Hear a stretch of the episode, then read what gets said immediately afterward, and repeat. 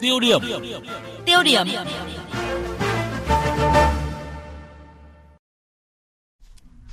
Thưa quý vị và các bạn, như phóng viên Đài tiếng nói Việt Nam đã thông tin, trong mấy ngày vừa qua, hàng trăm người dân xã Nam Sơn, huyện Sóc Sơn, thành phố Hà Nội đã dựng lều, lập chốt chặn cửa, không cho xe chở rác vào nhà máy xử lý rác thải Nam Sơn để đổ thải. Lý do người dân ngăn cản xe chở rác phần lớn là do ô nhiễm môi trường, nhiều ruồi muỗi, mùi hôi thối bay vào nhà và một số kiến nghị của bà con liên quan đến đền bù giải phóng mặt bằng chưa được giải quyết. Mặc dù ờ, chính quyền địa phương đã tuyên truyền vận động nhưng đến nay chốt chặn xe rác vẫn chưa được tháo rỡ. Vậy giải pháp nào để giải quyết tình trạng này? Trong chuyên mục tiêu điểm ngày hôm nay, biên tập viên Quang Huy phân tích cụ thể. Thưa quý vị, thưa các bạn, việc người dân xã Nam Sơn, huyện Sóc Sơn, thành phố Hà Nội lập chốt chặn xe chở rác không phải mới diễn ra mà đã kéo dài nhiều năm nay. Tại buổi đối thoại với lãnh đạo thành phố Hà Nội, các hộ dân cho biết thành phố đã quan tâm đến đời sống, có chính sách hỗ trợ người dân khu vực bị ảnh hưởng bởi ô nhiễm môi trường, song chưa đáp ứng được so với mong muốn của người dân. Công tác hỗ trợ đền bù còn chậm. Các hộ dân cũng phản ánh việc những đơn vị liên quan chậm giải quyết kiến nghị, làm giảm lòng tin của nhân dân. Người dân đề nghị chi trả đúng tiền bồi thường, hỗ trợ ảnh hưởng bởi môi trường. Người dân cũng không đồng ý vị trí khu tái định cư ở xã Hồng Kỳ ngay kế bên. Tiến sĩ Hoàng Dương Tùng, nguyên Phó Tổng cục trưởng Tổng cục Môi trường cho rằng, đây chính là bản chất của sự việc.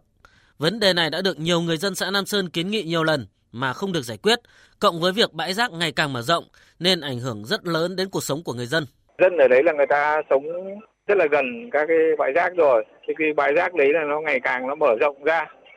Chính quyền thì cũng đã hứa để di rời dân. Mấy năm nay người ta cũng đã có ý kiến về vấn đề này rồi. Ở gần bãi rác thì ruồi, rồi ô nhiễm, rồi vân vân rất là nhiều chính quyền thì là cũng đã hứa để mà di rời đến một cái chỗ khác thế mà dân thì người ta cũng muốn di rời nhưng mà theo tôi hiểu đây là người ta có ý kiến nhiều quá rồi mà không được giải quyết làm chậm quá chắc là hứa nhiều rồi không làm thì người ta rất là bức xúc Liên quan đến vấn đề này, tại các phiên giải trình trước Hội đồng nhân dân thành phố Hà Nội về công tác quy hoạch chất thải, lãnh đạo Ủy ban nhân dân thành phố Hà Nội cho biết, thành phố đặt vấn đề xử lý rác thải, vệ sinh môi trường để nâng cao chất lượng cuộc sống của người dân thủ đô là một trong những nhiệm vụ trọng tâm trong nhiệm kỳ. Tuy nhiên, còn một số bộ phận cán bộ phường xã thiếu trách nhiệm trong việc triển khai thực hiện. Theo chỉ đạo của thành phố, phấn đấu đến năm 2020 sẽ đưa các dự án đi vào hoạt động cơ bản đáp ứng nhu cầu. Hiện tại thành phố đã tổ chức đấu giá công khai, minh bạch trong lựa chọn nhà thầu và lựa chọn công nghệ xử lý rác thải tiên tiến. Tuy nhiên, đến nay mới có 5 dự án đi vào hoạt động.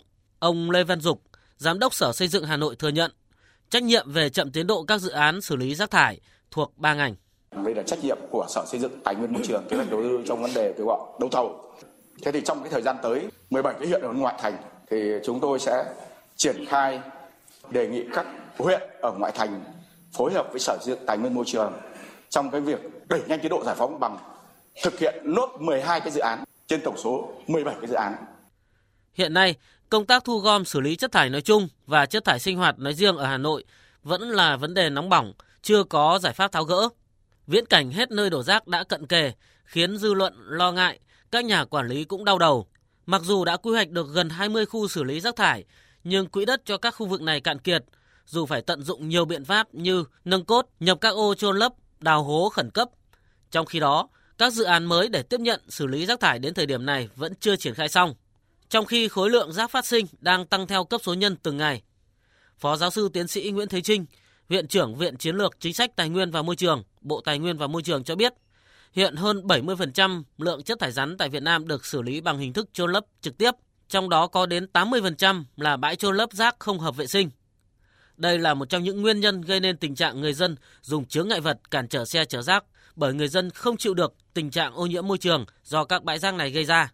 Phó giáo sư tiến sĩ Nguyễn Thế Trinh cho rằng chúng ta phải thay đổi quan niệm về rác và phải coi rác là tài nguyên. Đây là một hướng đi mà nhiều nước tiên tiến trên thế giới đã triển khai, mang lại kết quả tốt. Còn hiện nay trên thế giới thì bài toán công nghệ rác này thì người ta cũng đã xử lý được hết rồi.